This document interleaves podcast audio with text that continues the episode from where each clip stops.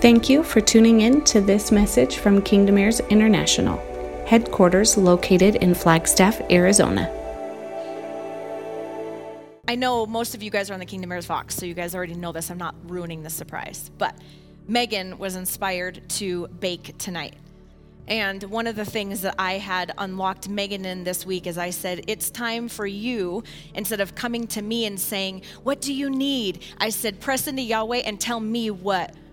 Tell me what I need.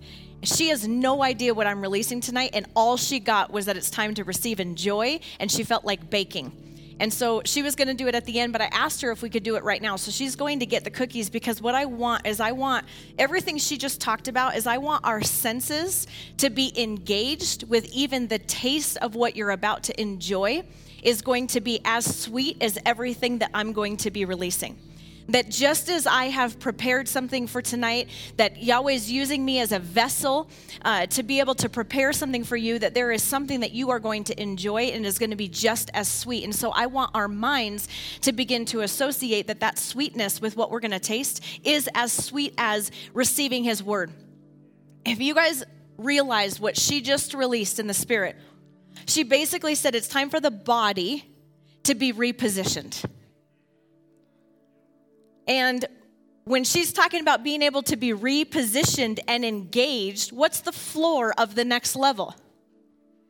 What do we engage with? We're on honor. So we're beginning to learn what we're supposed to honor in the new so that we can engage things that we were supposed to and always be intended to engage. But there's a repositioning of the body that produces a certain type of engagement, and you just saw a practical example. And and um, I, am trying to figure out how to even say it because it, it's it's um, it's by the Spirit when she's talking about the weightiness. I released something during the family night. I had asked you guys to study things like uh, uh, the Meorah and the lights and what does Genesis say. How many of us dived into that? Did anybody unlock the mystery of what the lights are? Did anybody unlock the mystery that it says that he separated light from darkness on day one, but did not create the sun and the moon and the stars until after day four? Did anybody unlock that mystery? If that type of mystery was being unlocked in you, you would be sitting up here being like, Where is my cookies? Because I'm gonna shake. You'd be shaking with this level of anticipation of the mysteries that are coming. So when she's talking about a repositioning, what's happening is, is he's entrusting us with the mysteries. Could I be as bold as not everyone's entrusted with them? Not everyone is entrusted with what's being released. And he's releasing things that are gifts to his sons and daughters that are choosing to be repositioned. That doesn't mean that you're repositioned to receive a mystery to just, that felt good. It's a mystery that unlocks you, that is going to, um, I don't, I don't know, this sounds so cliche, but now when I say it, it's coming from a different place. Change the world. I don't know how else to say that. I mean, we always said you were going to change the world. Now it's coming from deep inside my belly that there's something that's going on that is literally going to transform the world. Not because my life is being transformed, but that, that what is permeating on this earth will be transformed. Uh, I, I, I'm not able to, to totally get into it because I really do want you guys to eat of this mystery, but uh, I. Uh, I, I, I want, I want to, I'm just going to release this by the Spirit. I'm not going to teach on it. It's a teaching night. I am going to teach, but I'm going to release this by the Spirit. When I talk about that on day four, when He created the lights, it says in that scripture that those lights, I'm going to put it that way, those lights were put in place to have authority over the seasons and the times. Literally, the word is feast. The mystery that you are going to be unlocked when you read that is that there was something that wasn't even created. Let me, I'm just going to read it.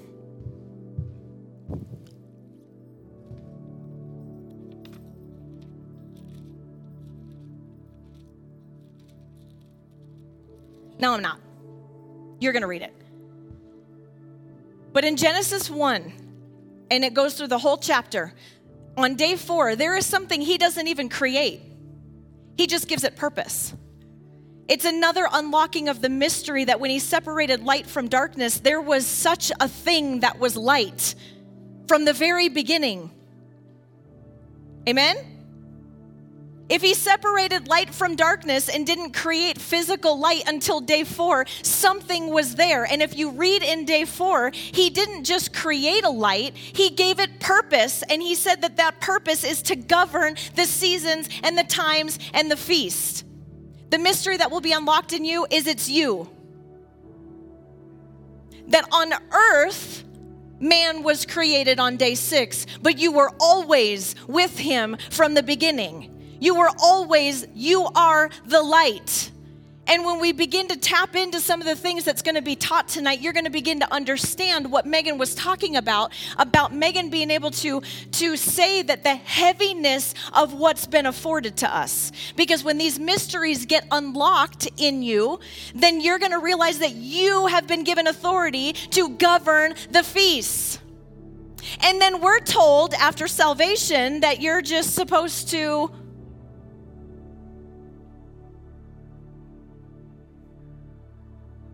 whatever, but it wasn't govern the feasts. In fact, we've been so deceived and lied to, you don't even know what a feast is.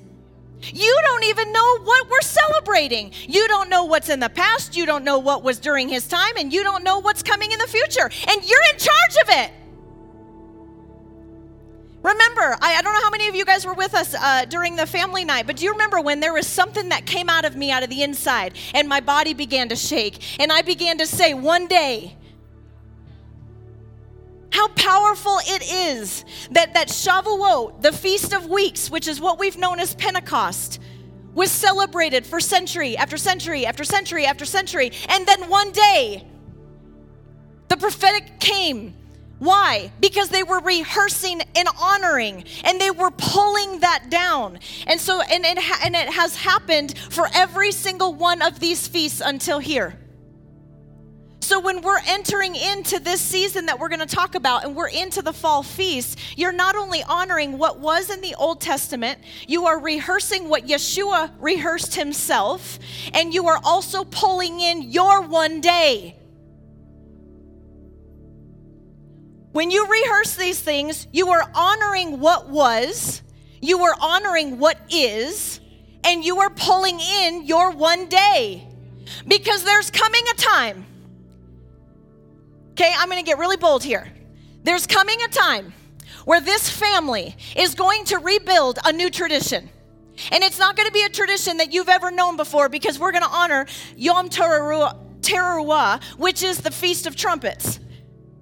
And I'm telling you that on that day, when we celebrate on the Feast of Trumpets, one day we are going to hear this last shofar blow. And he's coming back. In fact, I'm going to I'm not getting into this tonight, but I do want to just get you guys excited because I'm not teaching on this one. But you've been lied to if you were told that no man shall know the hour or day. Yes, we do. We may not know what year, but we do know what day. It is a nickname for that holiday that literally means no man knows the hour or day, is the nickname for this holiday. But when you read it in the scripture, you take it literal and go, I guess that means we will never know. It is a nickname that they use because it has to do with the lunar calendar, and they didn't know at what time he was going to blow the shofar, meaning the priests. This is exciting. Does this get exciting? Does it bring a whole new alignment to you to the 10 days of awe, knowing that the 10 days prior he was supposed to show up, but he didn't this year, and I have 10 days to realign myself to endure the next whole year because maybe next year on that day will be your one day? And you guys might think I'm crazy. Yeah. But one day, he actually did this. They probably thought that they were crazy when somebody said that there's actually going to be a final lamb, not just the doorpost. And when they continually rehearsed it, and then John the Baptist comes in and says, That is what's going to happen, it was all, what are you talking about? The doorpost was enough. But one day there's going to be a final lamb that, that takes care of everyone. Sounded crazy then, and I'm going to sound crazy now. I'm fine with that. Right? Unleavened bread. That was a normal thing. Get rid of all the yeast. We don't want to be prideful. We're going to separate the sin. And then all of a sudden, John the Baptist comes on the scene and he said, One day, you're actually going to get the leaven out of your life. And people, no, the bread's enough. But then Yeshua shows up on the scene and goes, No man will thirst, no man will hunger. I am the bread of life. Come on, eat of me. Right? Well, you keep going. First fruits, year after year. Oh, thank you, Lord, for the barley harvest. Thank you, Lord, for the agriculture. Thank you, Lord, for the wheat harvest. The wheat's good enough, and I'm going to honor and celebrate first fruits. And then somebody crazy comes along, like John the Baptist, and says, One day, there's going to be one that's going to be your fruit, your first fruit, and you're going to be the one that's asleep. And everybody's like, What are you talking about? All we do is agriculture. What are you talking about? A man that's going to become the first fruits of those that fall. What are you talking about? But it's not abnormal now. And then Shavuot. We're gonna we're gonna celebrate the commencement of the law being written in our hearts. Mount Sinai for centuries, and it's good. And then some crazy person comes along, like Yeshua says, just wait till I leave. And it gets put inside of you. And then it actually happens in Acts 2 on Shavuot. All of those people sat in an upper room and came to Jerusalem because it's what they were required to do. And they rehearsed it because they believed in the Feast of Weeks. They believed in Shavuot. They honored and rehearsed and they came. But then all of a sudden, it meant something more. Now it's not crazy because all we know is Pentecost. In fact, the church pretty much only knows Pentecost and has no idea from before. So we aren't given the blueprint of what to do for here. Because all of a sudden, this is what's happening to Christianity. I don't know anything about Pentecost all of a sudden it happened. So then all of a sudden the trumpet's gonna blow. I had no idea. I didn't, I wasn't rehearsing anything. Could I be as bold as if you're not, you won't be taken? If you're not, you won't be one of the ones that's ruling and reigning. This is how deceived we've been. Because if it happened here, why would he not say, honor this? And we're not. Do you feel the weight of how important this is? Because then, when you receive the goodness of it, now you've been given the unlocking and the mystery to be able to just, what Megan said, go back to the original intent, honor what was, and now you're ready. So, how many of us have written, uh, listened to the parables of the, the, the maids and the five and the five? And how many of us who got saved and went to the altar call went, I'm one of the five? Are you? Is your oil full if you don't know about that?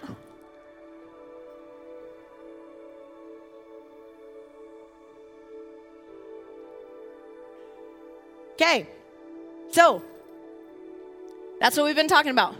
Tonight, I want to tackle tabernacles. And this is what's so exciting about tabernacles. Now here, let me let me give an overview. There are, okay, I'm going to give an overview real quick.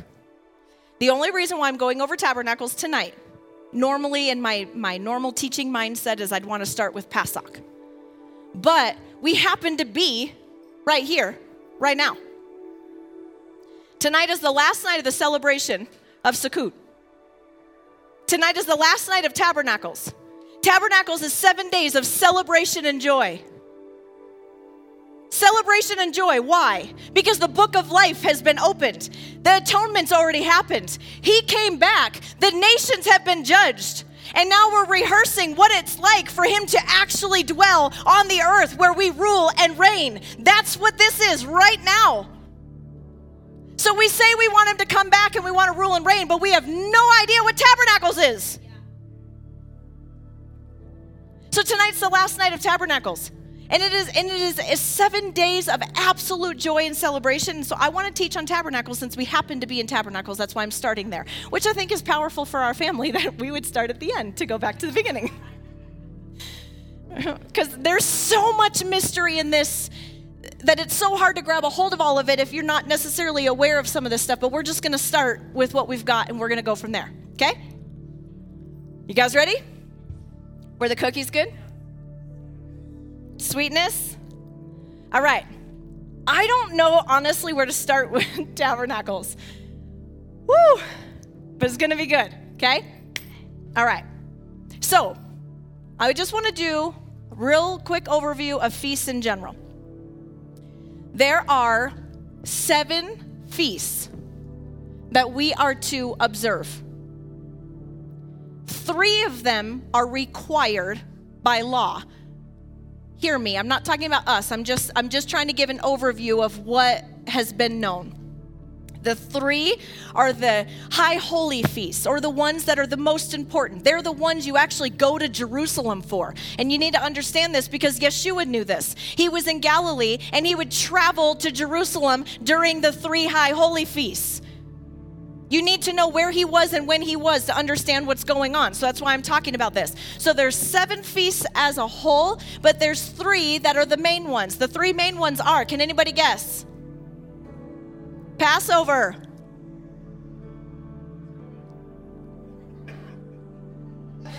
Shavuot, which is our what we know of as Pentecost or the Feast of Weeks. The last one is tabernacles. Those are the three those are the three big feasts. There's seven altogether. As an overview, these are the spring feasts. This falls right smack in the middle of summer, and this is the fall feast. You with me? This happens on the first of Tishri, 10 days of awe, Yom Kippur. Five days after is tabernacles, it lasts for seven days. My point in saying that is once you hit, remember Elul, Jacob and Gabi have been doing such a great job of steward. It is the preparation month. Did you know what you were preparing for? His second coming. Did you know what you were preparing for when the king is in the field? You have an opportunity where he comes into the field and he puts on a regular garment. He takes off his kingly clothes and says, Let me come and work with you. And only if you recognize him outside of his kingly robe, will he say, Come with me? Now you know what two in the field, one leaves and one stays, what that means. Because he changes his garment and he'll take you with you into the inner courts. You're going somewhere, it ain't up, it's in.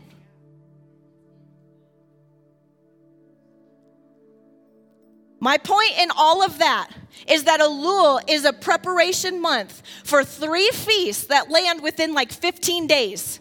So it's not like there's, you know, trumpets and then atonement. It's kind of like once trumpets hits, he's judging the nations and then he's going to dwell. And we're on the last day of the celebration of, of tabernacles. This should be a celebration because judgment's already happened. That's why there's joy starting tonight. Amen? You guys okay, okay so far? Okay. All right.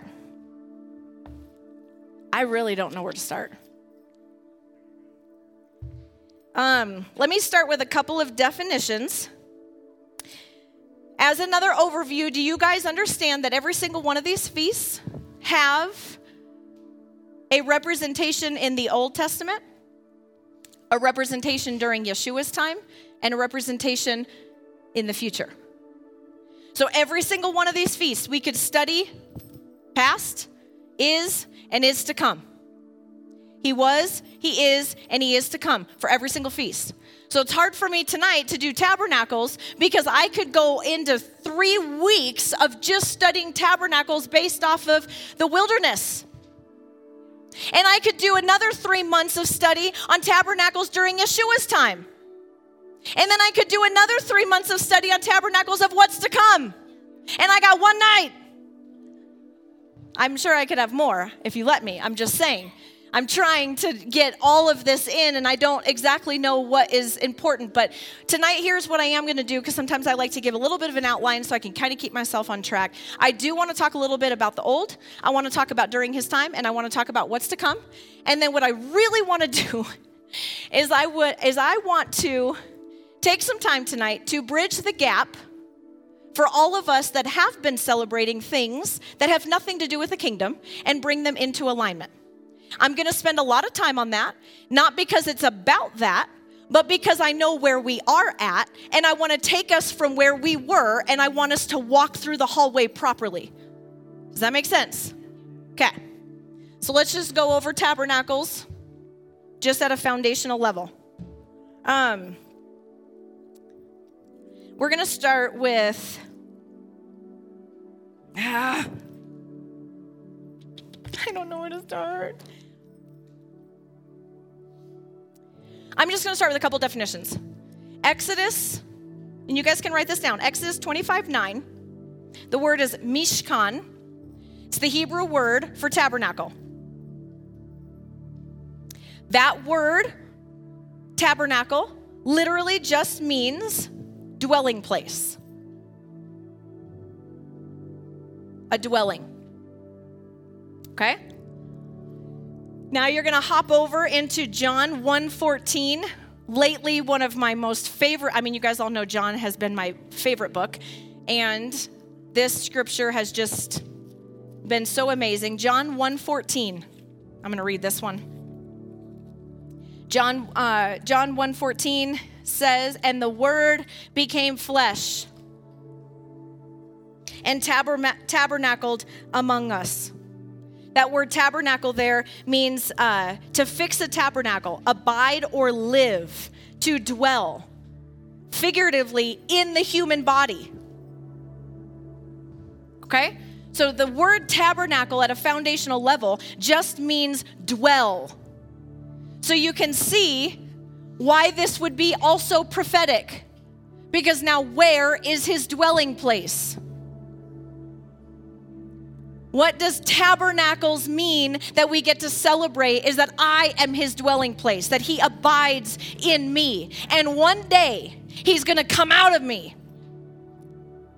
Where we are face to face again, the word became flesh and tabernacled among us. And one day there's going to be scriptures that say that one day he came and he tabernacled with us. So, understanding just the concept of tabernacles has to do with a dwelling place. Amen? All right.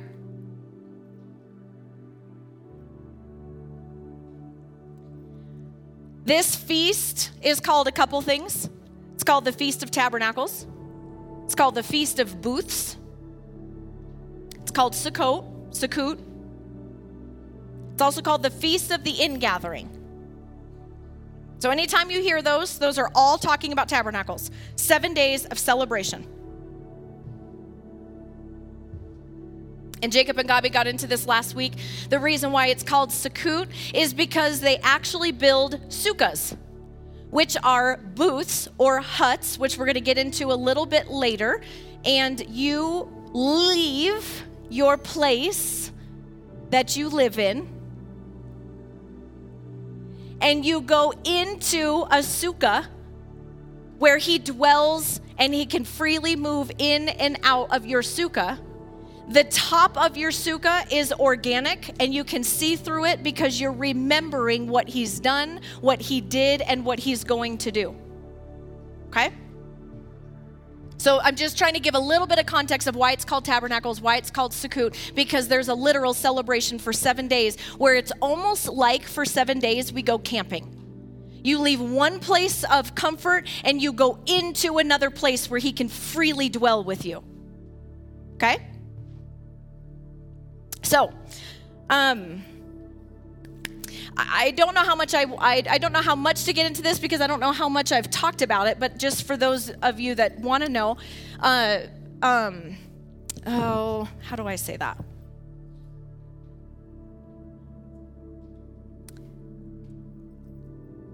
I don't know how much I want to get into that, but a sukkah actually represents the letter beit, which is the second letter of the Aleph Bet.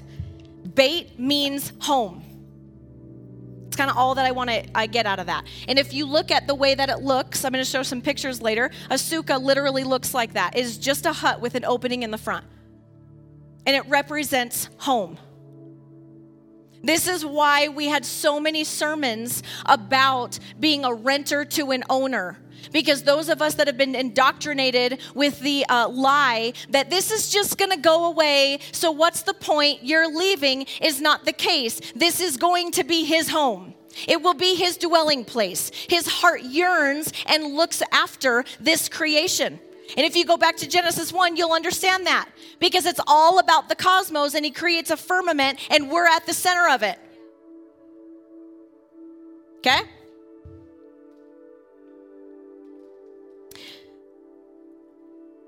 Um, this is where I don't know exactly how many examples to go over.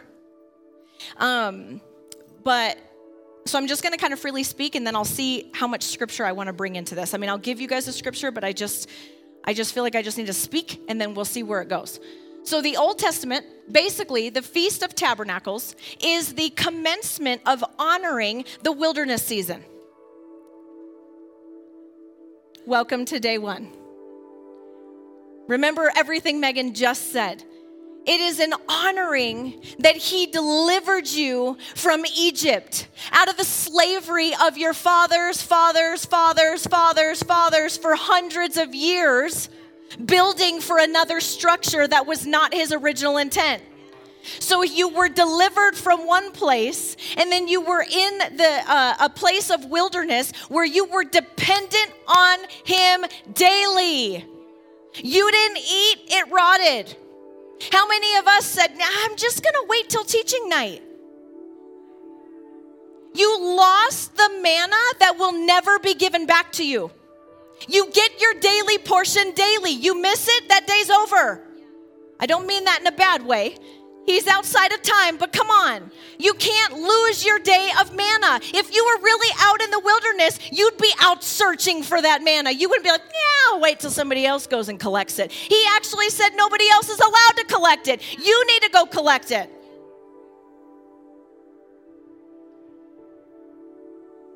Tabernacles was a time for them to have a commencement of understanding and honoring the provision of what they built in the wilderness. Have you ever thought what they built in the wilderness as they traveled? Sukkahs. And he provided for them. It is an honoring of what he did, that he is my provider. It's leaving one place and going out into the wilderness, if you will, and remembering what He's done. That He guided us by the pillar of smoke, by, that He guided us by the light. He guided us by Moshe. He guided us by a leader. He guided, He, he, he gave us everything we needed to endure a 40 year season before the promised land. That's all, that's, that's what Tabernacles is about in the Old Testament. The scriptures are um, Exodus 34 22. Actually, Exodus 34 22 is not, um, is actually a, a different, a, a different scripture I want to tell you guys about. This is what's so uh, amazing about this. If you think about agriculture, the spring feasts have everything to do with wheat and barley. All of these feasts in agriculture have to do with the wine, the wine press, the fruit. It's the fruit harvest. This is the wheat harvest and the barley harvest. This is the fruit harvest. Exodus 34 22. It's describing to you about the fruit harvest, that you take your year's worth of results and you grab a hold of your year's worth of results. That's what Exodus 34 uh, 22 is talking about. Um, it's the end of the year all the fruit and the work of that harvest gets collected and the results at the end of the year. The reason why I'm pointing this out is in scripture, Exodus is talking about it because this is the timeline of the fruit harvest. That's not even talking about tabernacles, it's just talking about at the end of the year. Did we not just celebrate a new year? The end of the year is where you, you gather your fruit and you see the work of, of the whole year. That was in Exodus. Then you move over to Leviticus. Leviticus 23, 34 through 44 specifically talks about that, about tabernacles. It tells you how to celebrate it, when to celebrate it, what it means. I'm not, I'm not going to read it because I just am wanting to flow. Is that okay? Go to that scripture and it will tell you what they were told to do. Now remember, Leviticus is the law given after Exodus. Most of us are like, the law. But what does the law mean? Do you guys remember what I said Torah means? Anybody? What does Torah mean? What does the law mean? Yes. Loving instructions from a father on how to walk out this new life in the promised land. The law, the Torah was loving instru- instructions from a father of how to walk out the promised land. Okay? So in Leviticus, um, yeah, never mind. Leviticus 23, 34 through 44 is very specific, and it talks about why they do it, and it's always about the generations. It wasn't even necessarily for you. It was so that the generations after you would remember what he did. It was always for the next generation. oh, I just want to get into some stuff.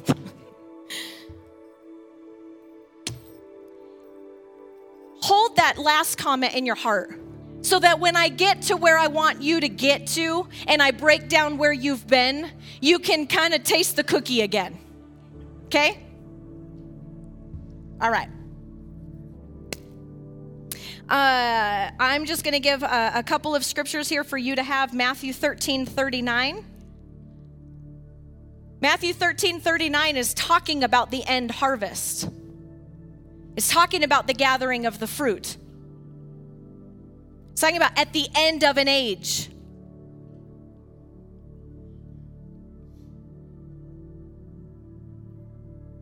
Revelations 14, verse 18, again talks about the grapes that will be collected.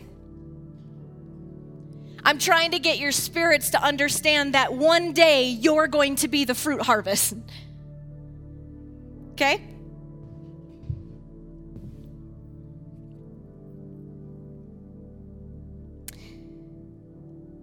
All right, couple more things. Those were just kind of some examples. A couple more things with the Old Testament that I do want us to understand. Um,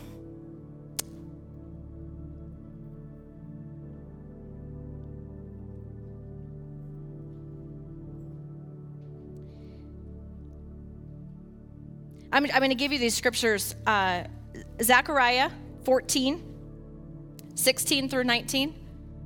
We may swing around to this after I'm done but I'm going to give it to you now. Another scripture is Nehemiah 8 13 through 18. Do you guys have those? Okay.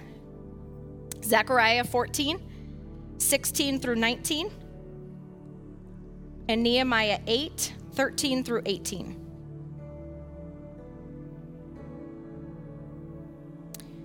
The reason why I feel like these are so powerful is uh, and again, we'll come back to this, but Zechariah is a prophet, and he's basically prophesying, and he's talking about this holiday. And he's saying what will happen if you don't remember and what will happen if you do. What I find so powerful is Zechariah was a prophet after captivity. So Nehemiah is somebody I always look to because rebuild, right? It's time to rebuild. So you go into Nehemiah, and if you read, actually, I'm just going to read it. Let's go to Nehemiah 8.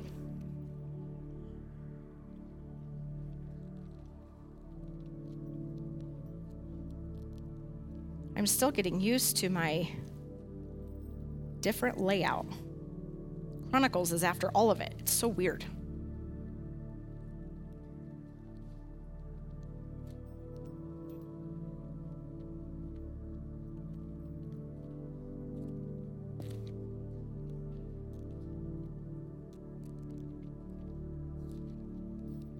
All right, Nehemiah 8. What was it, 13 through 18?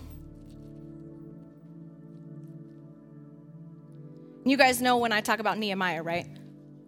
This was after captivity. This was after they had been in bondage. And they decide, a group of them decided, let's go back to Jerusalem and let's rebuild, right? So we're Nehemiah 8, um, 13. On the second day, the heads of the families, along with the, um, with the priests and the Levites gathering around Ezra to ponder the words of the Torah, they found written in the Torah that Adonai had commanded through Moses the, the, ben, the Beni Israel, which is the son of God, should dwell in Sukkot during the feast of the seventh month so that they should proclaim and spread the message in all their towns and in Jerusalem, saying, Go out to the hill country and bring all these things that they were supposed to bring. So the people went out and brought branches and made sukkahs for themselves, each on their own roof. And in the plaza, the entire assembly who had returned from captivity made sukkahs and dwelt in, in the sukkot. Since the days of Joshua the son of Nun until that day had not done so, and the joy was very great. Day after day, from the first day to the last day, he read from the scroll of the Torah. My point in saying this is that there were years upon years upon years upon years because of captivity or slavery that they did not honor what they were to honor. And here they go and rebuild the, the walls and they decide to pull out that ancient Torah and they decide to read it. And all of a sudden, Nehemiah goes, Um, I just realized that we're supposed to be doing this. Sound like today? All of a sudden pulling out that ancient Torah and letting Ruach HaKodesh blow on it and say, I was just reading in this, and for some reason it says that we're supposed to be celebrating Sukkot. You want to rebuild a temple? It's you. I'm not rebuilding a building. How much more important do we need to understand dwelling?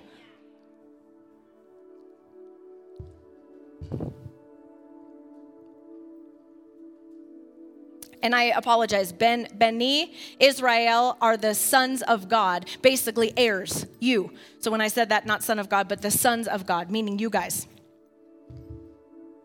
The son, the heirs. Oh my gosh, we were just reading the Torah and I just found out that if you have an inheritance and you're an heir, you're supposed to be doing this? I think we should probably reestablish that. All families begin to write down your last name. We're going to begin to serve. We're going to get into the house. We're going to open up this temple. We're going to clean house. We're going to rebuild. And we're going to do what he said to do. Doesn't that sound a little bit more like a higher frequency than church? It does not say in the Bible, you open and then you have announcements and then you have three worship songs and then you have a sermon and then you go home and you die.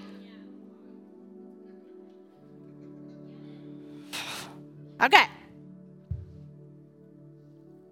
Let's just read Zechariah because the prophets are awesome.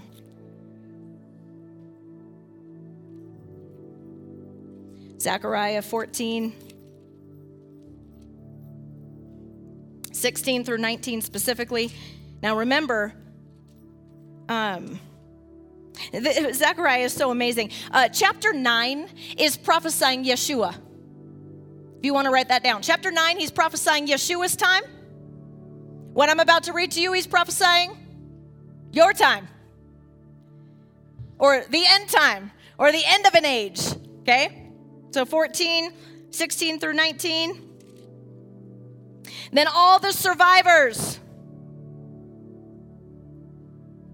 If you did not get chills up and down your spine, then maybe death and life need to come back.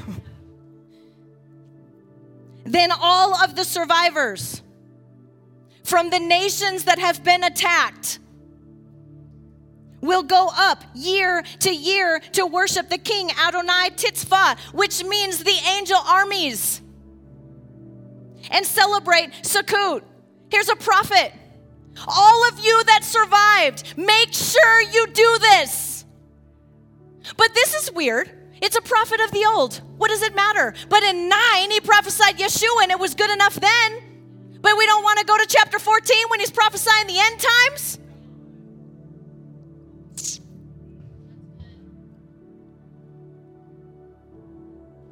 I'm going to keep on going. Furthermore, if any of the nations on earth do not go up to Jerusalem, they will have no rain.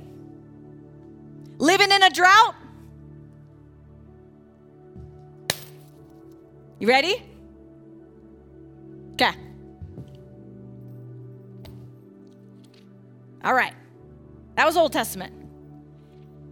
A uh, couple of examples of during Yeshua's time. We're going to go there. Are you guys doing okay? Okay. Now I'm going to go into uh, Yeshua's time. We're going to go to John 7.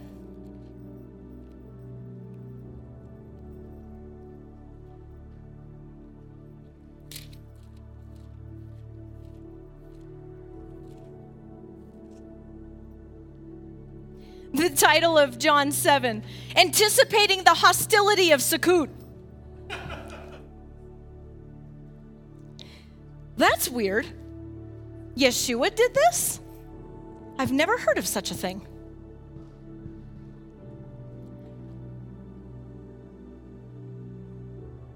Uh, I was just doing John 7. I am going to, uh, let's go to verse 37. There's a whole lot in that. He he basically is telling his disciples, I don't think it's my time. If I go there in the middle of Sukkot, I'm gonna die. Okay? You guys have to understand what he was carrying, right? And they were celebrating, and then, like I said, some crazy guy comes along and says, right? So, okay. All right. Listen to this. Verse 37 On the last and greatest day of the feast. Can somebody read to me their version? Read to me. Go ahead, Gabi. Uh, read ver- the very beginning of verse 37. Yes. What?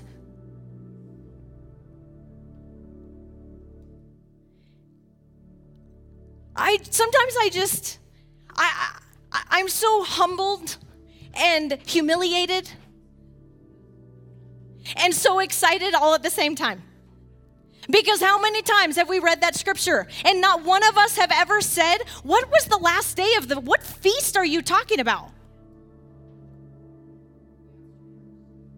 If he's our blueprint and we follow the way, the truth, and the life, you don't get to candy pick which way and which true and which life he follows. Right? On the last and greatest day of the feast, Yeshua stood up and cried out loudly, If anyone is thirsty, let him come to me and drink. Whoever believes in me, as the scripture says, out of the innermost being will flow living waters.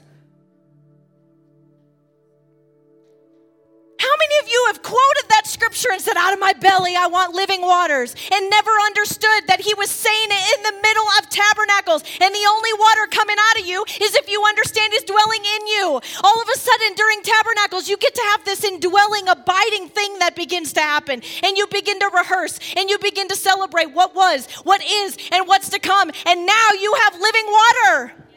But we've said, No man shall thirst. Just Pray. I, I actually am trying to. What's the sinner's prayer? And no, I'm being serious. The one that's not in the scripture. well, right? He's in the middle of a feast.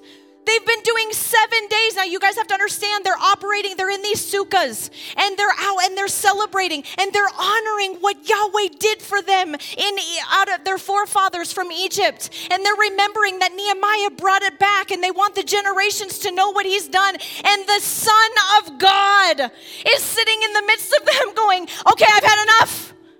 If you would only understand. You will never thirst again. You will never have to worry about provision again. It was, it was, it was, it was an honoring of what was, but that there was more to come. All of a sudden, it gives some life. What was that sermon? This is how we study. You don't just read a scripture, wow, that sounds great. Where was he? Why was he? And who was he talking to? And all of a sudden you're like, oh, that hit me in a different way. Amen? All right, so that's just one example of Yeshua who uh, followed the feast. And that's just one example. Okay. Are you guys ready? Okay. I'm gonna get a drink of water. Because this is where I'm gonna take you guys from where you've been to where we're going. So why don't we have another cookie?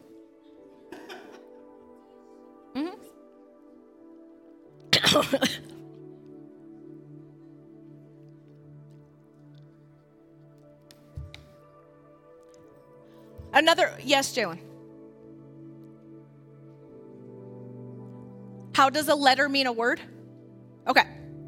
So Hebrew is it's a it's it, we're gonna get we're oh my gosh we're gonna get into so much stuff it's gonna be awesome but hebrew's language is so amazing because it's pictorial so the Hebrew language isn't a word like we know in English, like house is just house.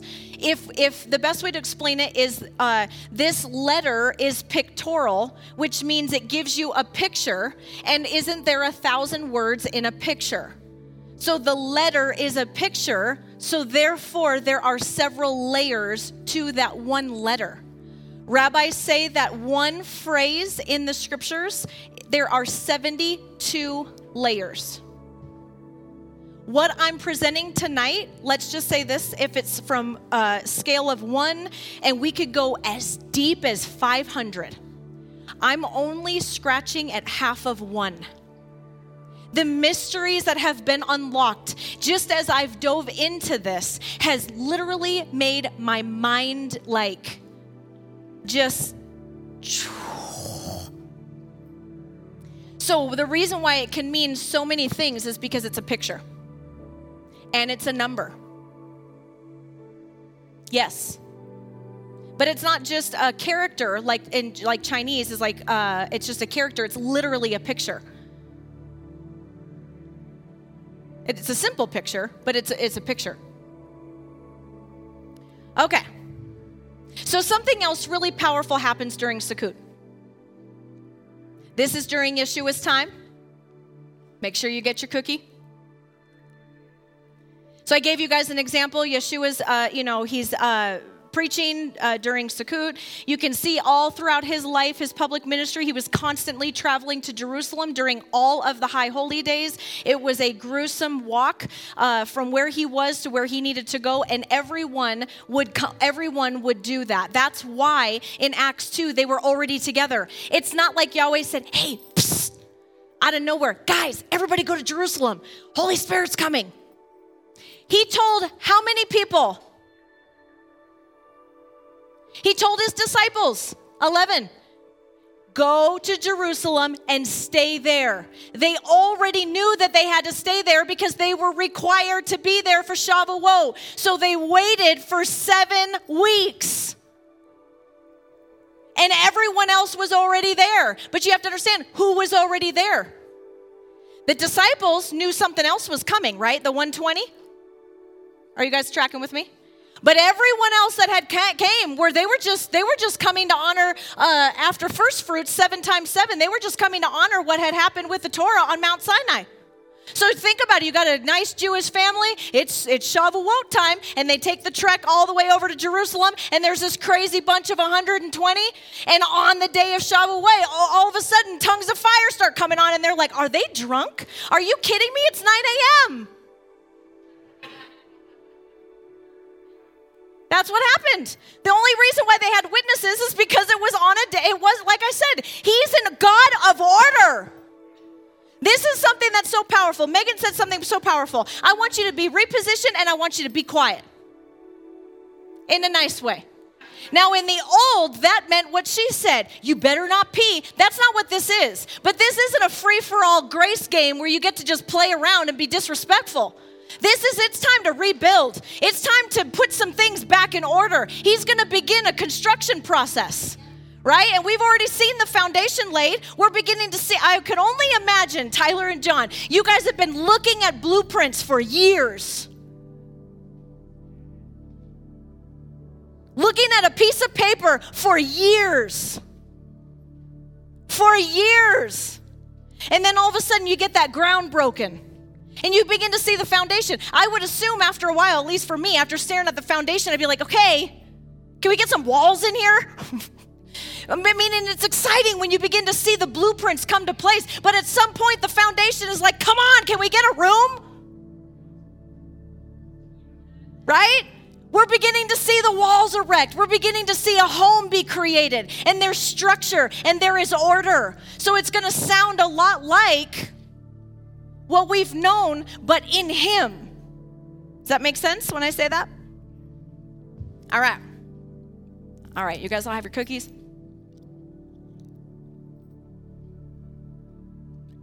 Okay, so like I said, Shavuot didn't come along, and then, you know, Holy Spirit was like, I think this would be a good day. Passover begins, and Yeshua was like, okay, I think it's my time to die.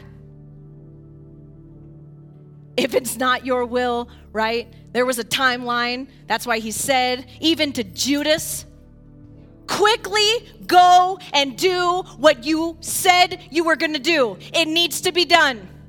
Wrap that around your brain. The betrayer, Yeshua, looks at him, the Last Supper, and he says, quickly go and do what you need to do. Passover's coming.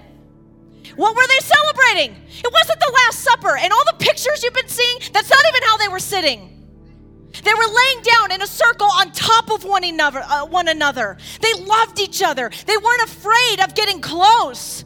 They weren't weird about affection. They let, the betrayer laid on his heart. That's another teaching. Been taught different.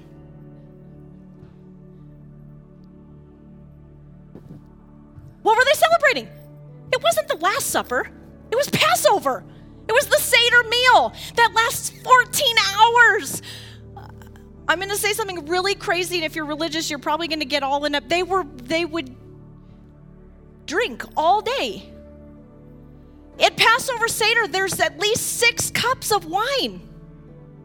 14 hours of celebration. I'm just, I'm not hear what I'm saying. It wasn't the Last Supper, it was the Seder meal. That's why quickly go and do what you need to do because I'm on a timeline.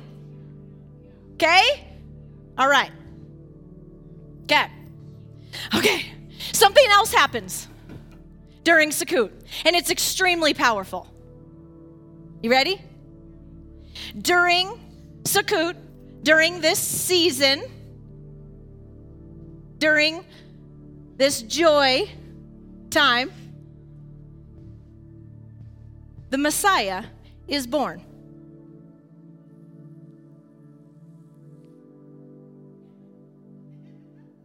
Was that somebody buzzing in the spirit?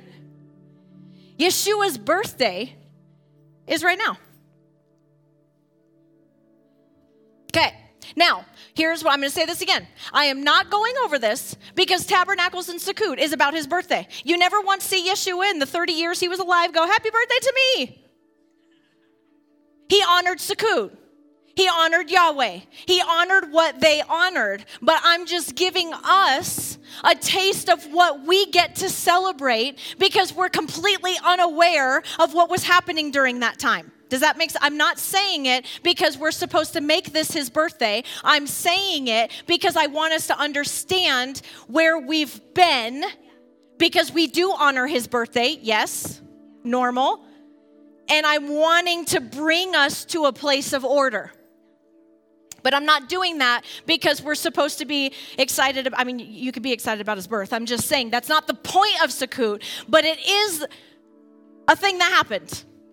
And it's interesting to me the deception that has come to us that we have decided to honor a birthday and we've completely missed when it is and what it means because in John 1, when it says the Word became flesh and He tabernacled among us, you understand now what that means. Okay. So there's this powerful thing that happens during this the fall feast and it's his birthday. And I'm going to prove it to you guys tonight. Okay? First, can we talk about Christmas?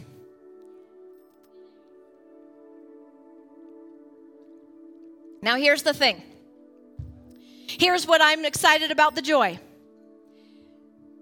Because Megan said that we have, there's been a cost. And last December, our family, for one of the first times, got away. And we, I felt the heart of Yahweh say this next year, it is time to build your family's tradition. And I didn't know what that meant because all I knew was there is no tradition.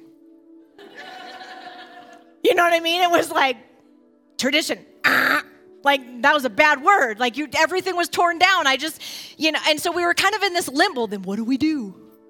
I really like my tree. I don't think I should have a tree. Okay, maybe I should have a tree. I, I, we were kind of just in this. I don't. I mean, but it's cute or you know but we like gifts and I, it was just this weird thing and i felt the heart of yahweh last december i heard him say it is now time for you to dispense what i want you to celebrate as a family amen and so i am really excited i think it's going to take us a long time but here's the thing here's the foundation you're rehearsing for something that's coming. This isn't just a holiday, it's a holy day. It's not just a tradition, it is a rehearsal. Okay? And so when we understand that, we'll begin to engage with something that's more, that's bigger than us than just what are our traditions in our family. Okay, so I'm going to talk about Christmas because Christmas, as we know it, Christians, is his birthday. But it's not. So, what is it and why? and then we're going to bring it full circle, and then we're going to talk about Sukkot again. You guys okay? I just want us to be aware, and I'm sure most of us are, but for some reason we have it in our mindset that even though we know this, it just doesn't matter. And that's why I really want us to read Zechariah. And I really want us to understand order and structure. And I want us to understand that if he came on this day, that there's something to that and not to ignore what he has said and just continue in our own ways because it's what we've known. Okay? So there's a couple things that, and I don't know how far I really want to get into this, but first of all, which uh, Christmas, and I've said this before, as a body, we have decided to fight on the battleground of making sure Walmart says Merry Christmas and not Happy Holidays. We're fighting a battle that doesn't even make sense. The word Christmas came from Christ's Mass. It was Christ, it was a mass service. So now we've taken Christ and put him in a service and said, Mary. Okay? Christmas didn't even roll around until 330 AD. The disciples in the early church would have no idea what I am talking about. There wasn't even a thing. It did not come into being until Constantine decided to make it a part of the church. There was definitely a whole lot of holy days going on in December. I can tell you about a couple of them. The Viking ones, I think it's called Yule.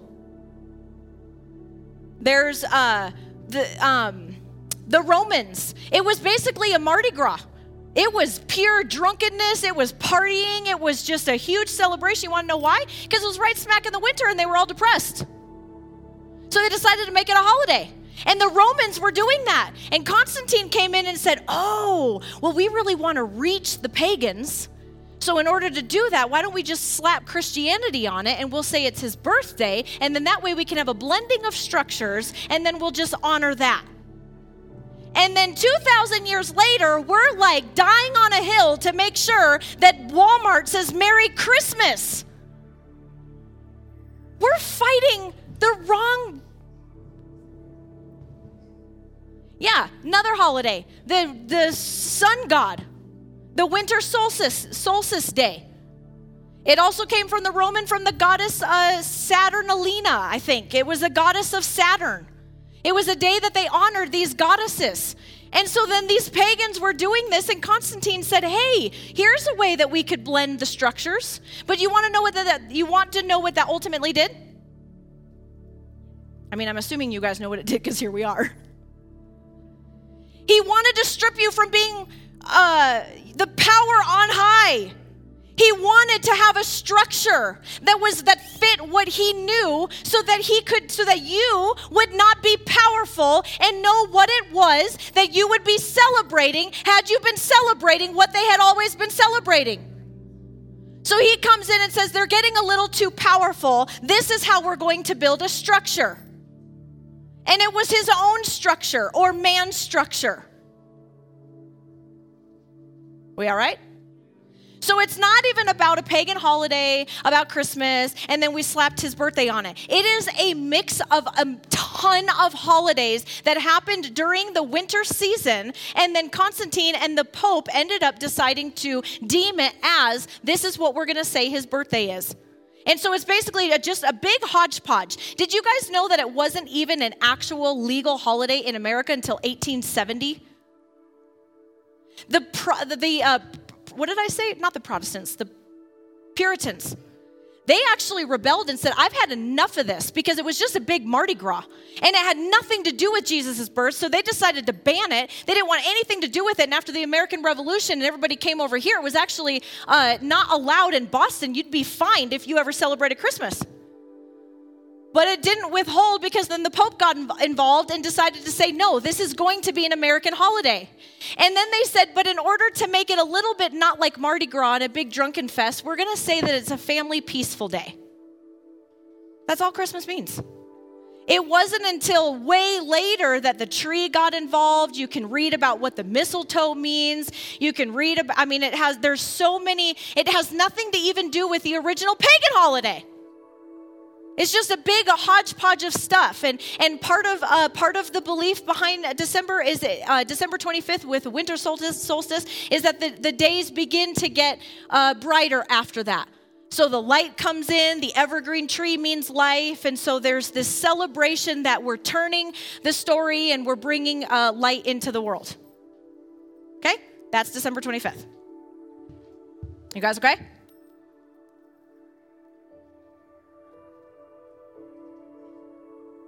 You could read about Christmas carols. What a what a carol actually started. What is a carol? Look it up. It's not people carol, caroling about Jesus.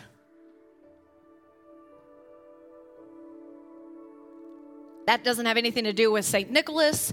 You know, people seem to say that they know that the pagan holiday and St. Nicholas and Santa Claus, and that's not even the origination of even that. It's all just a, a hodgepodge of stuff what I'm getting at and what I'm so passionate about is that the deception that has that has permeated and the time and the focus of what we're Megan, Megan's all on fire saying, Here's the church door, and I'm, I'm running down the hallway, right? Right? Not everyone's running down the hallway. So it's like, um, but you want to know why they're not running down the hallway? Because of this, like, cyclical. I'm just going to keep celebrating what I was told. I'm going to keep, I'm going to just, I'm just going to keep throwing another idea. Maybe the evergreen tree will bring some peace this year. Maybe the mistletoe will fix my marriage. Maybe the lights will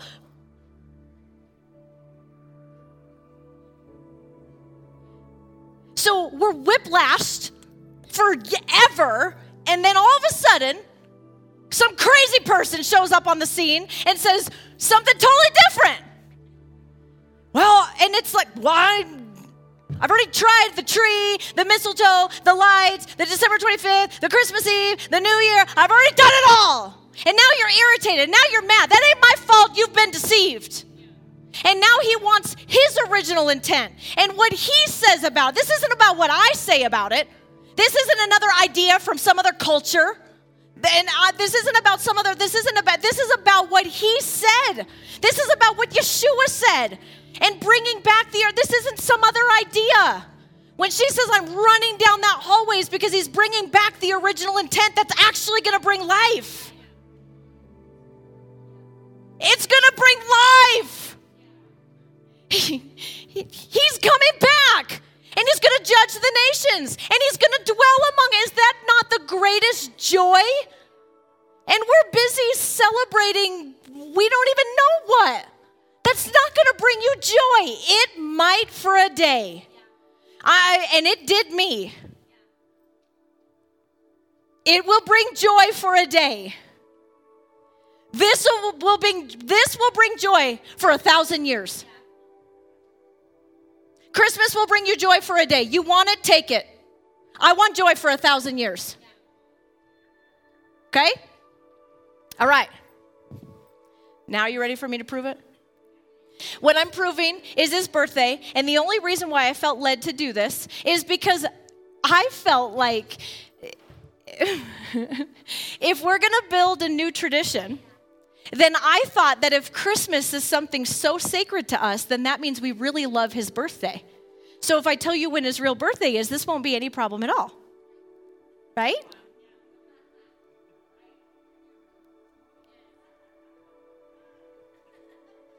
If it was really about Yeshua and his birth, if it was really about all those plays you attended, if it was really about all the evangelistic tools and programs you used on December 25th, because that tithe offering is going to get real big for all those keisters, right? If it was really about his birth, you guys are going to be real excited about Sukkot. Right? Okay. All right. I hope I can do this. Oh, I hope I can do this. All right, you guys want to learn a little trick on how to study scripture so that the mysteries can be unlocked. Okay. I want you guys to go back to John, John 1 5. Oh my gosh, it's 8 o'clock. John 1 5. Supernatural time. Okay? There's this really cool scripture, and a lot of times we just kind of like, eh what is that? So we just breeze over it. So I'm going to show you a couple things. So John 1 5. Uh, I'm, yes, I'm sorry, Luke. Yes, sorry, Luke 1 5. In the days of Herod, king of Judah, there was a, a, a priest named Zechariah from the priestly division of Abijah. Most of us would read that and be like, Abijah. Doesn't matter what priest line he's from. Let's keep reading. Okay, so let's keep reading. Uh, I want us to go to. Okay, I'm just going to talk. You're going to be able to read in the scriptures. It's like verse 24, 26. There's some really cool things that happen because uh, Zechariah, you guys know, is John the Baptist's dad. And he gets hit with an angel, and he is serving in the priesthood when he gets hit with this angel. And the angel says that your wife is going to conceive, right? He becomes mute. He serves in the temple. He goes home. They conceive.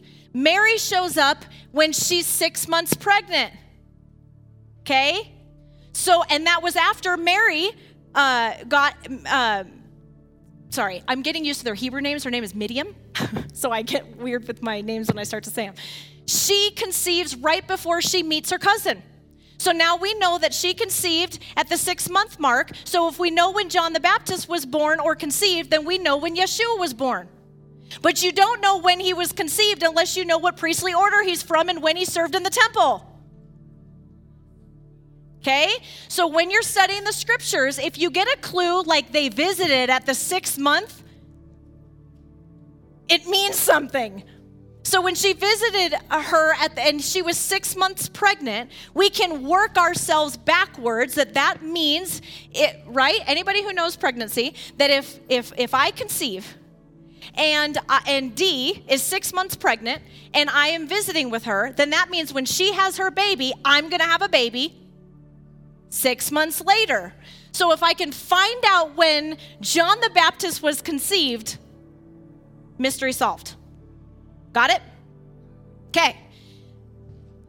And then this is when you just start swirling. Because all of a sudden you start to find out timelines and you're like, why did John the Baptist say the one greater came before and I came and I'm like, Wah! and then you then you start to study history and then you start to study when Genesis 1 happened and when all of creation happened and then you start to look at the times and you're like, it all matters. The conception of Yeshua matters. Okay? all right. Okay, so I'm going to try to do this. First of all, there is a difference between the lunar calendar and the solar calendar. Okay? The, one of the major differences is that the lunar calendar just has a little bit less time in it. It has 51 weeks versus our 52 weeks. So that's why, if you guys ever wonder why is the first of Tishri sometimes in September and sometimes first of Tishri is in October, like what is going on? That's why in America we wouldn't be able to say this is his birthday because it was all based on the lunar calendar. Remember the wise men and the stars? Yeah, they cared about astrology. Same in Revelations when John is looking up at the stars and he gets a vision. Okay, so so there's so the dates change per year if that makes sense, but astro, astrologically, you can go back all the way to the date that he was born and, and actually get the actual day, but it wouldn't necessarily be celebrated on that day every single year. Make sense? Okay. So I'm going to try to do an overview so that this makes sense, and then we can kind of go back and get a little bit more detailed. Here's why I want you to know this. In First Chronicles, write this down. 24:10. Now you know in your little Bible where it says that he came from the line of Abijah and then there's a little A? That means something too. That's the cross reference to where that is pointing to. That cross reference is the scripture I just gave you. First Chronicles 24:10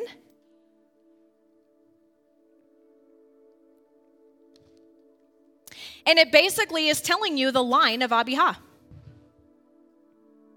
Now, when you read through Chronicles, it gives you a blueprint of what the priests had to do. So now you'll begin to see when you read in First Chronicles 24, 20, did I say 24:10? First Chronicles 24:10, the Abijah had the eighth lot. That means every priest, there was 24 sections. They all drew a lot, and he got the eighth lot which means that he served in the priesthood for a week on the eighth week. And they did it twice a year. So because there was 24 uh, basically Levitical lines of priests, 24 families, if you will, they would serve once at the beginning of the year and then another week at the end of the year. Because there's 51 weeks is this making sense? There's 51 weeks. There's 24 lots times 2 is 48 and there's 3 extra weeks because all of them were required to come on the 3 weeks of the high holy feasts. So every single Jewish, every single priest was required two times a year to serve for a week, and during Shavuot they served, and during Passover they served, and during Tabernacles they served. Make sense? So now we know that the line of Abijah, which is Zechariah, served two different times in the year, and it was after he served and got mute, it says he went home and they conceived. Make sense? The beginning of the year starts in Nisan. Okay? Eight weeks later is Shavuot. You guys following? That actually means that Zechariah probably was serving for his two weeks in a row. Because remember Passover and then seven times seven? So he served at Shavuot for a week because they all had to be there. And then he served his eighth week right after that. That means that during that time, they conceived in May slash June. I'm trying to put our regular calendar. This changes a little bit, so it could be May, June, July but it's May, June time that conception happened. Good. Huh? For John the Baptist. That means six months later, Mary conceived and met her. Now, this is what's so powerful. Everything lines up. There's no reason Mary would have trekked all the way to Jerusalem if it wasn't for something important to begin with. It was during Hanukkah.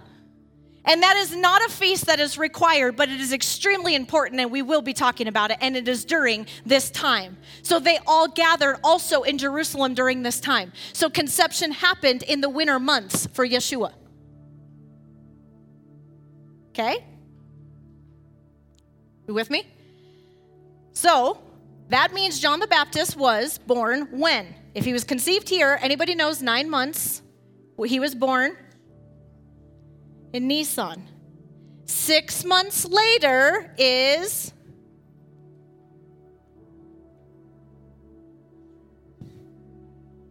Tabernacles, the fall feast. There's Yeshua, Yeshua's birth. Now, if I'm allowed to, I can go there. I just want to make sure I'm connecting all the T's and dotting all the I's. There is another option.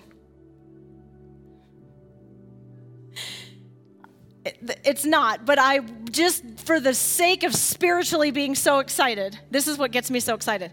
The other time that Zechariah would have been serving would have been the 32nd week, right? If he's the eighth lot and it starts over at the 24th, right? Then eight after 24 is the third. That means that everything would be flipped. If it had happened, that would mean that everything would flip. That would mean conception for John the Baptist happened here, okay? And that would mean that Yeshua was born here. Is that making sense? It's just flipping the year.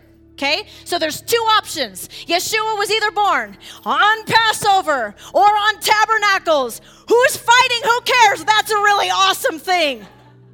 Because the new year starts here, but yet, but Yahweh says, but you get to start over here. And John the Baptist, the one that goes before, but he is greater. Come on. There's some things that are going on here. There's also a dilemma between rabbis that says that the beginning of creation started here, and some of them say it started here. Some of them say that the beginning of creation was conceived here, but it was born there.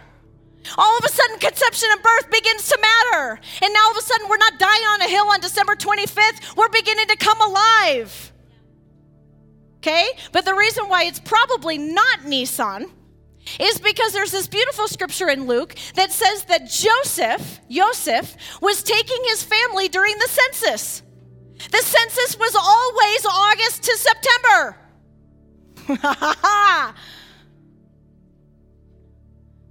But I like that. When I go in the scripture, if I'm like, okay, well, that doesn't mean that that happened. What if they conceived the second time he served? I'm just kind of like that. So I'll work my annoyances out. I like to prove myself wrong. Do you guys do that when you study? I like to prove myself wrong.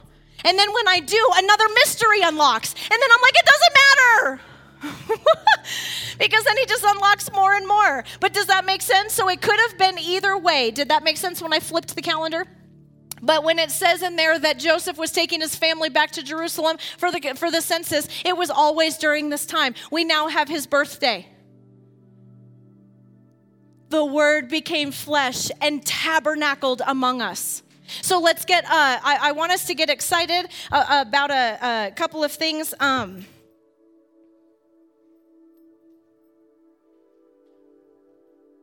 mm, Okay, just really quick. Just, just to add to the, the, remember when I said I want you guys to, to dive into the mysteries about the lights? Think about the wise men. And who were they? And what did they follow? Okay? Zodiac signs and astrology and the cosmic calendar tells his story. All right? And then it's really going to just, if you really want to get nutty, dive into Revelations. Uh, I think it's Revelations 12. Now, Revelations 14. It's about the virgin.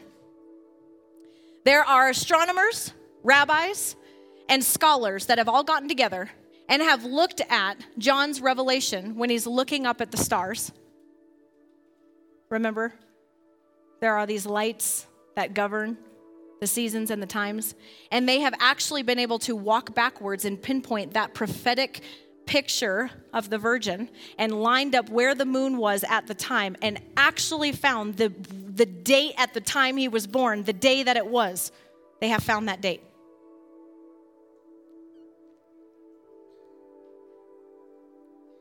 What I find so powerful about that is that it's a prophetic picture that it has already happened and it's also not fulfilled yet. My point in saying all of that is that when I say how powerful Genesis 1 is, and if you want to, you know how we've had that foundational structure, do you know your identity? You're worth something. All of a sudden, there is something that is coming that is way more than what you think you're worth. You are given the keys and the authority to be able to govern the zodiac signs that begin to call down what was on the other side of that board. Feasts, and tabernacles, and what's to come, and the trumpet and atonement, and all that, and all that's coming with all of that. There's a whole nother thing coming. It's no longer, oh, I'm an orphan, and now I'm adopted. And now all of a sudden we understand adoption, and that is so amazing. But once you're adopted, what are you adopted for? And something's coming that's a whole lot more than identity. It's a, it has all to do with authority. That's what's so heavy when she's talking about the repositioning of this and the authority that we have. So when I'm bringing up the stars and I'm bringing up all that stuff, there's just some mysteries that, that, that are actually going to unlock who you are.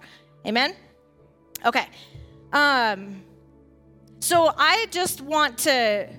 Uh, I don't know how this is going to go, but can I have those pictures now? So, as far as family tradition, I don't know what this is going to look like. The first thing that we have to know is what is it? Right? And what are we doing and what does it mean?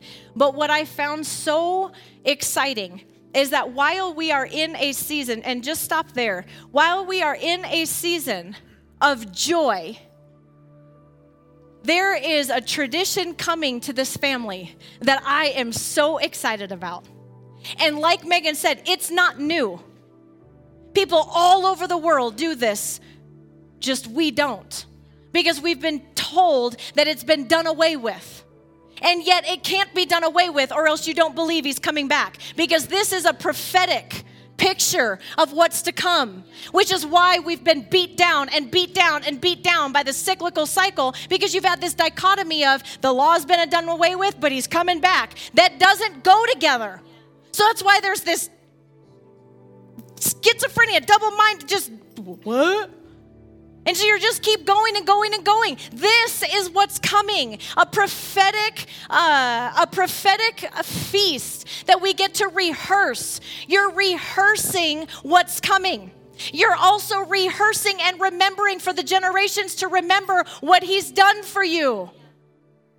That will bring joy for year after year after year after year. Look at this picture. This is a Sukkot. How amazing would it be as a family tradition? It's been seven days, tonight's the last day, that we as a family are building our sukkahs. We're getting our families together. We're shutting everything down and we're going outside and we're building a dining table. And the kids begin to decorate and begin to prophetically beautify their home. Isn't this, isn't this beautiful? And there's so much symbolism that I can't get into. But when you when you read, uh, I think it was in um, the one that I just read about Nehemiah. Oh my gosh, I read in the Torah. Go and get the myrtle branches.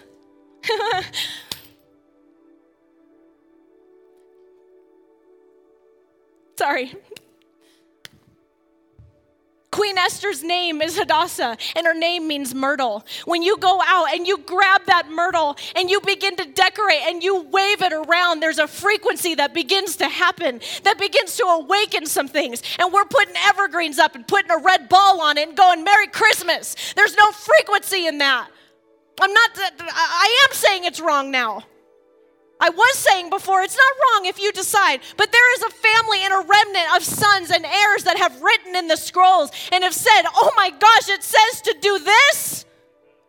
I've been wasting my time. How much time do we put in and going and cutting down a tree? And we could go and we could build this and actually synergize in it and it means something. You begin to read the law in a new way and you begin to, to grab the greenery. Every palm branch means something, every myrtle branch means something. Amen? And then you, you just you begin to, to celebrate as a family and you dine in, in this. And uh, anyways, go on to the next picture. These are just some pictures that I found of families that do this, like right now. They're not having to be taught that. They're doing this. Look at this family dining. Look at the decorations and the greenery and the color and the prophetic way that they've decorated. It is part of the mitzvah. When I say mitzvah, it's part of the law that you, you beautify your sukkah. Isn't that powerful after 10 days of awe that we would take time to beautify our temples because he's coming to dwell? We want him to move in and out. It is a prophetic picture of what's to come. Next one. Look at this. It's like camping. You're out, and I, I, I, don't, I don't know what it, I don't know what it did when I looked at these pictures, but it began to put a, a vision to the tradition. I don't know what it is, but it put a vision to what we can honor. It doesn't mean he, at the time I just thought he was just cutting me up. I thought he was just taking everything away. And this is what he means when he says, if you take life, you receive life. But most of us don't want the life taken. But you're going to receive something so much, I cannot even imagine what I would be instilling in the generations if I had seven days of sitting in a place where I say, This is just like how He moves in and out of our lives freely. Begin to decorate prophetically. He's coming one day, right here, right now. Can you imagine? This is what he did for me when he took me out of Egypt and he provided for me daily when I knew nothing. None of this is coming from anywhere but straight from heaven. This is an absolute gift and an honor. This comes from dwelling in the secret place. Who knew in the Western world? Does that make sense? I I can't even imagine laying in that thing and dining with my family and saying you have no idea I woke up on Shavuot. I was dead in religion and was about to raise you a way that basically would have killed you. I would have told you to sit down, shut up. You don't know how to pray.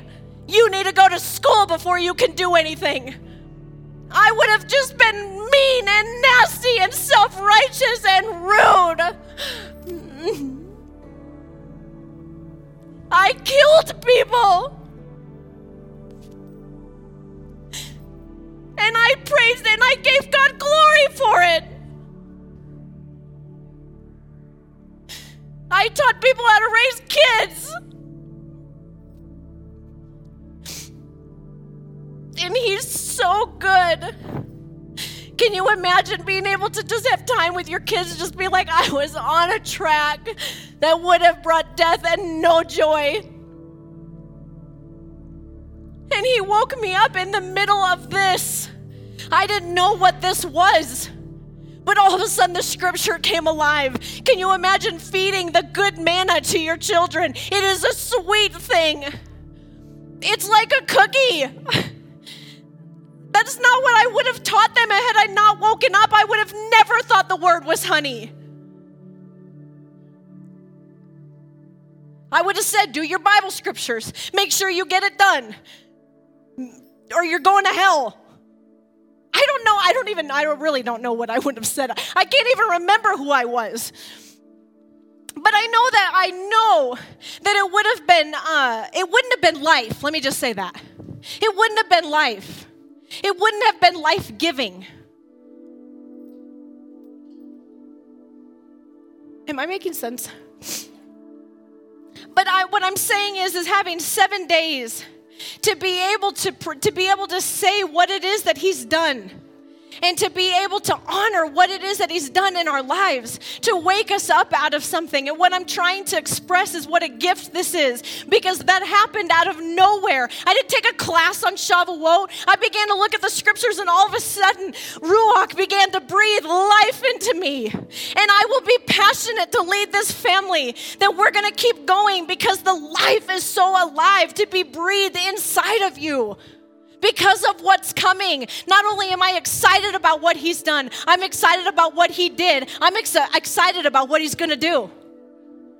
Amen. I didn't understand. I, I, didn't I didn't understand living living in this this church age. I remember when people go, "Oh, I just can't wait to get out of here." And I remember thinking, "I don't think I'm saved. I don't want to go anywhere."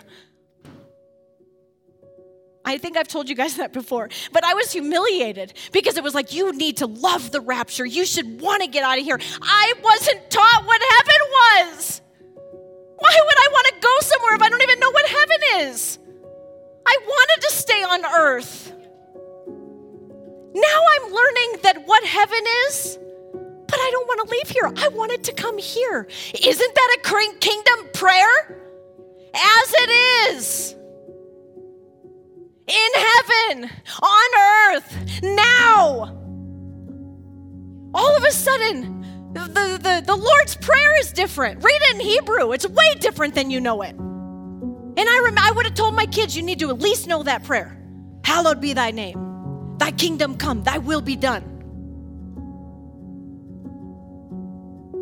It says things. Our Father. Because it was so powerful during that time because nobody knew him as that. This personal God is your Father. Some crazy guy decided to pray that. Do you know he was quoting Old Testament scripture? They were very aware that he was quoting. He didn't just say, This prayer sounds good, and just made it up one day. He was a God of order. And he quoted Old Testament scripture and he began to breathe life into it.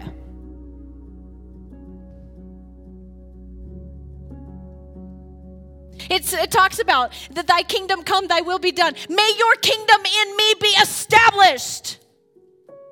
How many of you were taught that prayer? Thy kingdom come, thy will be done. That the kingdom in you would be established, would be continued to be established. That's a whole different kind of prayer.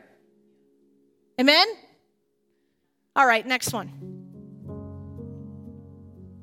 Sorry, I just get all, them. I don't know what these pictures are doing, but I just get all emotional about thinking about all the years that I've spent and money and time when all the money and time could be spent in a hut where I get down to basics and I teach my kids what established his kingdom, who will rule and reign when we rehearse in this hut. Because I'm telling you, one of these years, he's coming during the time that I am in this hut with my kids. During that time, could you imagine waiting and anticipating? I'm going to hear a shofar, and the, the nations are going to be judged, and you're going to have the book of life written all over you because you are dwelling and rehearsing in Him. You're not going to be the one that's judged and cast out. You're the one that's going to leave the field and you're going to be pulled inside. Can you imagine? Son, leave and come inside. And what would be imparted into our children? Next one. Come on, is this not better than the Christmas season? Look at these decorations. How many loopholes have our kids been putting together? Putting day one, day two, day three, because on day 25, Santa's coming. Come on. Look at look at the, the, the prophetic that could come from this. And then being able to honor what it is that he said. Keep going. You can't really see it, but there's these powerful decorations of tinsel and lights. And guys, this is going to be hard because you're going to get a conviction. And then you're going to go to school and you're going to hear your teacher say, What are you for Halloween? And I just want to die because I'm so excited about the truth and the fight that we're going to have when every Walmart store Our generations are dying, and we're the ones feeding them. Next one. Talk about intimacy. The king is in the field. We're preparing, and then he takes us in, and then we bring him into our field. We invite him into our field. We are preparing an earth for him to come. Can you imagine Sukkot, celebration and joy and feasting with your family and, and dwelling and talking about intimacy and abiding and what it means when the word becomes flesh and he tabernacled with us? Keep going. You can't see that one. Keep going. Look at that.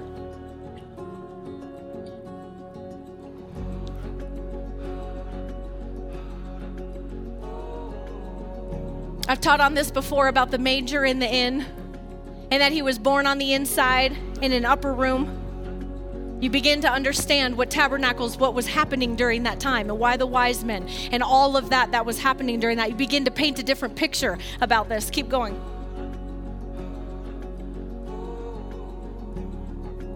It can look so many different ways. Look at this is on somebody's deck. Keep going. And again.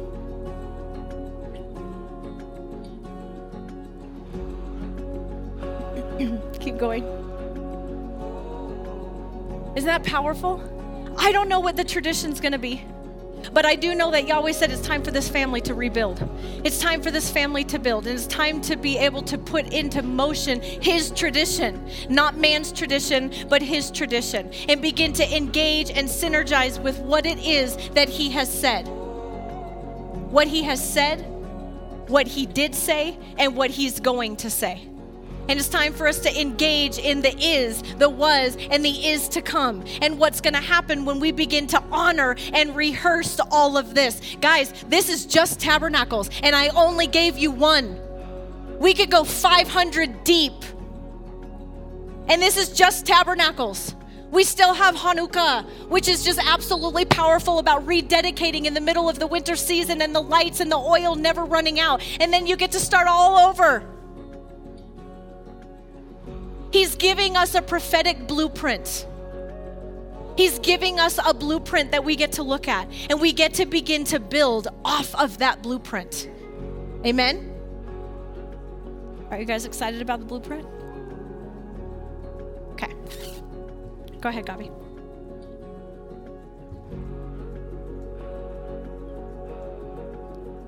Hmm? Oh, yeah, go for that. I just want to read Malachi 4, all six verses, because I believe we will all hear this in a completely different way than we've ever understood after this amazing message. It's the great day of the Lord, for behold, the day is coming, burning like an oven, when all the arrogant and all evil doers will be stubble. The day that is coming shall set them ablaze, says the Lord of hosts, so that it will leave them neither root nor branch. But for you who fear my name, the Son of righteousness, righteousness shall rise with healing in his wings. You shall go out leaping like calves from the stall, and you shall tread down the wicked. Think about that when we've talked about the dismantling of rapture theology. He's saying the, the great day of the Lord is coming, and you shall be released from a stall like calves to, to tread upon the wicked. For they will be ashes under the soles of your feet on the day when I act, says the Lord of hosts. Remember the law of my servant Moses, the statutes and rules that I commanded him at Horeb for all Israel. Behold, I'll send you Elijah. And then the last verse says, I will turn the hearts of fathers to their children and the hearts of children to their fathers. I think it's important to understand that when he says that, and this is what I feel like is is something we can understand at a at a deeper level, is when he said he's it's not just somebody turning, a son turning to their father. What he's saying is, I'm going to restore understanding that the fathers had to the sons. And I believe when she's talking about bridging a gap, when it says we're going to restore the hearts of fathers to the children and children to the fathers, he's bringing them both back to a place of understanding that he originally intended. Amen. That scripture actually is quoting in Older Testament scripture, and that pro- eh, the prophet's actually talking about exactly that. The sons were going to turn to the original forefathers, Abraham, Jacob, and Isaac. It's saying that the sons are going to return to the fathers, not any father. The fathers from the Hebrew name, which I could go on and on and on. But there were three that came out of Noah. When I say we're Hebrew, are you Arab? No. Are you Greek? No. So you're Hebrew. There's three that came out of Noah. And when you follow the names that came out of Noah, you begin to understand what Malachi says. You are going to turn to the fathers, and the fathers are going to turn to the sons. There's so much that is coming as far as a blueprint of what we are going to be stepping into. And I am excited. I hope that the cookies got you excited about being able to build a new tradition or build his original tradition. Amen. Thank you for listening to this message from Kingdom Heirs International.